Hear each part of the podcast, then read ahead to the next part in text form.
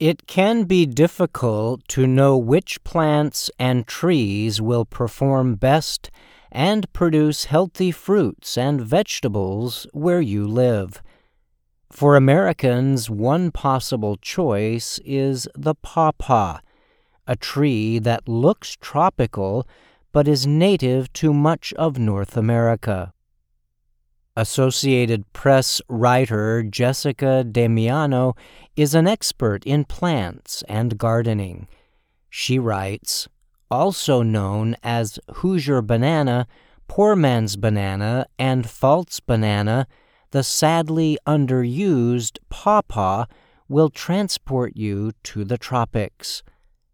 Pawpaw trees can be found growing wild from southern Ontario in Canada to neighboring Michigan in the northern United States.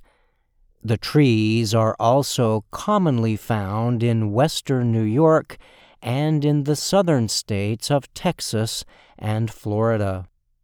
Pawpaws are known to grow well across large areas of the U.S. The small triangular trees can reach heights up to nearly 8 meters.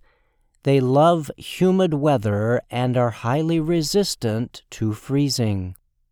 The branches are covered by maroon colored blossoms in the spring. Then groups of heavy 8 to 12 centimeter long fruits that look like mangoes start to develop. In autumn, the tree's yellow or gold leaves will brighten your property, and deer usually avoid the trees. Damiano writes that pawpaw care is quite easy compared to many kinds of fruit trees. The trees should be placed in areas that receive full or partial sunlight it is also good to provide some wind protection. And pawpaws should be planted in well draining, slightly acidic soil with a pH level between 5.5 and 5.7. A pH level below 7 is considered acidic. Young trees should be watered often for a year or two until they are fully established. Gardeners can also add a 20 20 20 fertilizer mix once a month in April, May, and June only. As far as other care, you should try to remove any growth that forms around the base of the tree. Pawpaws are not invasive but will expand outward if not controlled. Damiano writes that in most cases, growers will need to start with grafted pawpaws called cultivars to ensure cross pollination and fruit production. Look for grafted cultivars named Davis, Mary Foos Johnson, Overleese, Sweet Alice, and Taylor. These pawpaws should produce fruit in a few years as opposed to seed grown trees, which can take six to ten years. If you can, avoid buying trees that have been grown in fields and then dug up to sell. This process risks damaging pawpaw's long taproots.